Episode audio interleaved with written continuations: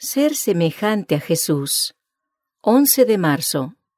Usar sabiamente incluso un talento. Por lo cual tuve miedo, y fui y escondí tu talento en la tierra. Aquí tienes lo que es tuyo. Respondiendo su señor le dijo, Siervo malo y negligente, debías haber dado mi dinero a los banqueros, y al venir yo, hubiera recibido lo que es mío con intereses. Mateo capítulo 25 versos 25 al 27. Nadie debería quejarse porque no tiene talentos mayores. Cuando los seres humanos utilicen para la gloria de Dios los talentos que Él les ha dado, entonces mejorarán. No es el momento ahora para quejarnos de nuestra posición en la vida y excusarnos por nuestro descuido de aprovechar nuestras habilidades, debido a que no tenemos otras aptitudes y otra posición, diciendo, Oh, si yo tuviera el don y la habilidad que él tiene, podría invertir un capital mayor para mi maestro.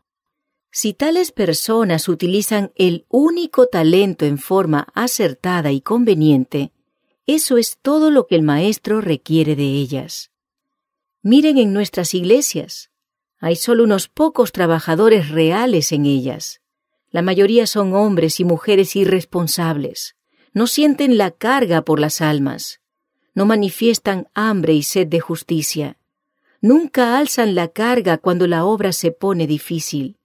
Son los que tienen solo un talento y lo esconden en una servilleta y lo entierran en el mundo. Es decir, usan toda la influencia que tienen en sus asuntos temporales al buscar las cosas de esta vida, pierden la vida futura, eterna, el cada vez más excelente y eterno peso de gloria. ¿Qué puede decirse y hacerse para despertar a esta clase de miembros de Iglesia con el fin de que sientan su responsabilidad hacia Dios?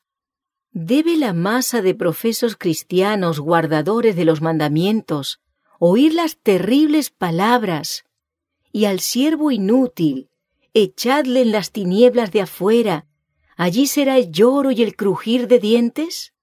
Mateo 25:30. Cada hombre, cada mujer y cada niño deberían ser trabajadores para Dios. Donde ahora hay uno que siente la carga por las almas, debería haber cien. ¿Qué podemos hacer para despertar al pueblo con el fin de que mejore la influencia y los medios que ya tienen para la gloria del Maestro? Que los que tienen un talento lo usen bien, y al obrar así lo encontrarán duplicado. Dios aceptará según lo que uno tiene, no según lo que no tiene. Segunda de Corintios capítulo 8, verso 12.